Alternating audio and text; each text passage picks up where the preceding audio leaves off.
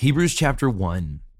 Long ago, at many times and in many ways, God spoke to our fathers by the prophets, but in these last days, he has spoken to us by his Son, whom he appointed the heir of all things, through whom he also created the world. He, the Son, is the radiance of the glory of God, the exact imprint of his nature, and he upholds the universe by the word of his power.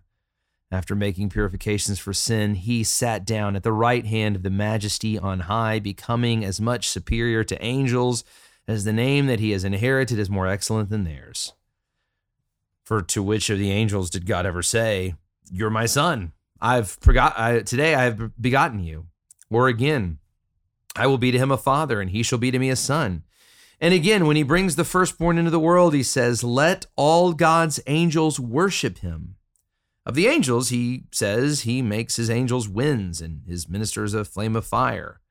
But of the Son, he says, "Your throne, O God, is forever and ever. The scepter of uprightness is the scepter of your kingdom. You have loved righteousness and hated wickedness. Therefore, God, your God, has anointed you with the oil of gladness beyond your companions." And he says, "You, Lord, laid the foundation of the earth in the beginning, and the heavens are the work of your hands. They will perish, but you remain. They will all wear out like a garment, like a robe. You will roll them up like a garment. They will be changed, but you are the same, and your years have no end." And to which of the angels has God ever said, "Sit at my right hand, and I will make your enemies a footstool for your feet"? Are they not all ministering spirits sent out to serve for the sake of those who are to inherit salvation? This mm. is the word of the Lord. Thanks be to God. Man, I love this passage yeah. for so many reasons, okay? So it begins, Will, and it's good to be back in the chair with you, Will. Good to be back in the chair, brother. I know, I mean, I've had some of these, Will Kinds, others, but I feel like you and I hadn't sat down Come on. in the chair of God's word for a little while, but um, but here we are, Hebrews one. So the beginning of Hebrews one, one of my favorite sections in all of Scripture. It might, and I'll say this, it might be coming back up in Christ's Covenant liturgy in the next few months, Will. We can only hope. So if you're a regular listener to Our Daily Rhythm and a member of Christ's Covenant or regular attender, just uh, I, I, I would, I'd be on the lookout. That's mm-hmm. all I'm saying. I love the beginning, though.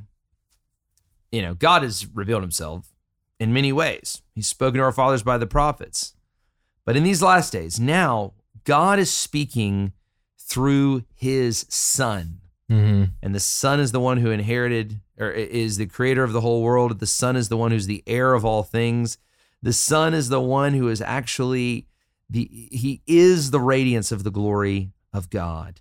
And he now sits at the right hand of God on high. And so I, I love this. And and then, you know, where the author of Hebrews goes, and we don't know who the author of Hebrews is. Do you have any thoughts on that? Have you ever done that kind of study? You know, I would like to think that it's Barnabas. Okay. That's a theory that I've heard. I don't have much support, but I just think it's an interesting theory. Here's what I would say. I mean, some people think it's Paul. I, I think it's a different writing style than Paul. Yeah, I, I, I don't think it's Paul. I don't think yeah. that it's Paul. Yeah. Um. And so, yes, there's a lot of different theories out there, but it I would say it is a different writing style. It's a unique book in the New Testament, meaning mm-hmm. that I don't think one of the other New Testament authors yeah, wrote yeah. Hebrews, because it's a different writing style. Mm-hmm.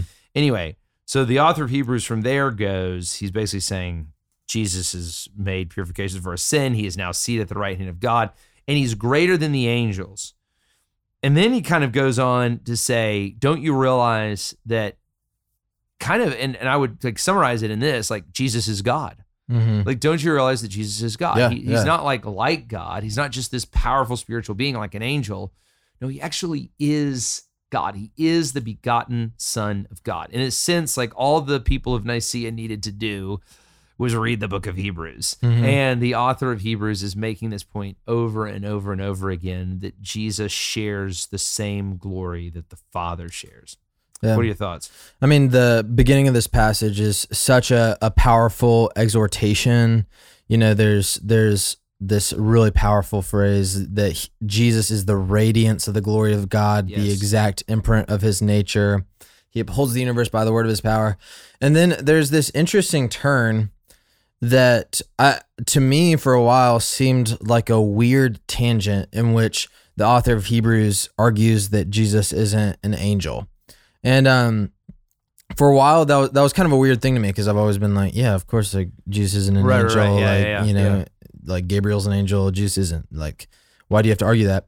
But I, I think it's actually a lot more interesting and applicable and just discernible when you kind of dig into it. And so that that word angels or angel is like from the Greek angelos, which is actually, you know, it refers to heavenly messengers. It, it literally means like a messenger, and it, it can refer to like a heavenly messenger. It's also can refer to like John the Baptist or like right. a human messenger. In a sense, yeah. I mean, what I see, it's it. He's not just a minister of God. Yeah, yeah. And he and he and he does that. Oh, sorry, I'm opening Logos here. Yeah, but anyway, he's not just a minister of God. He's you know, um, like even verse fourteen, right? Absolutely. Are they not all ministering spirits? Yeah. Right. And so, so yeah, like I, I think what the author of Hebrews is really arguing here is that Jesus is not like anything who has come before. That's right. And like he is totally unique. He's totally distinct,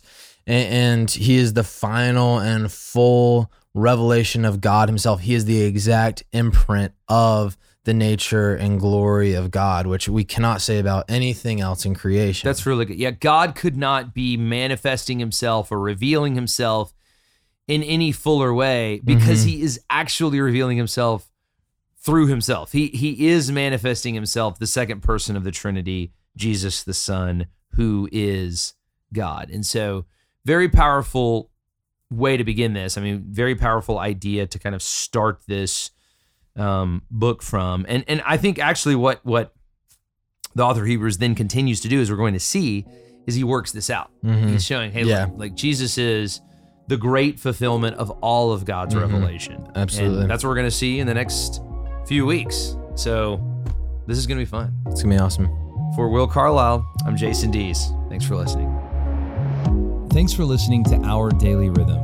I'm Jason Dees, one of the pastors of Christ Covenant, and Our Daily Rhythm is a ministry of our church designed to help you more faithfully and effectively meditate on God's Word. If you ever have a question for us about one of our Bible readings or one of your own Bible readings, please don't hesitate to text us at four oh four, four six five, one seven three seven. Again, that's four oh four, four six five, one seven three seven. Or email me directly at jason at christcovenant dot com. We'll meet you again tomorrow for Our Daily Rhythm.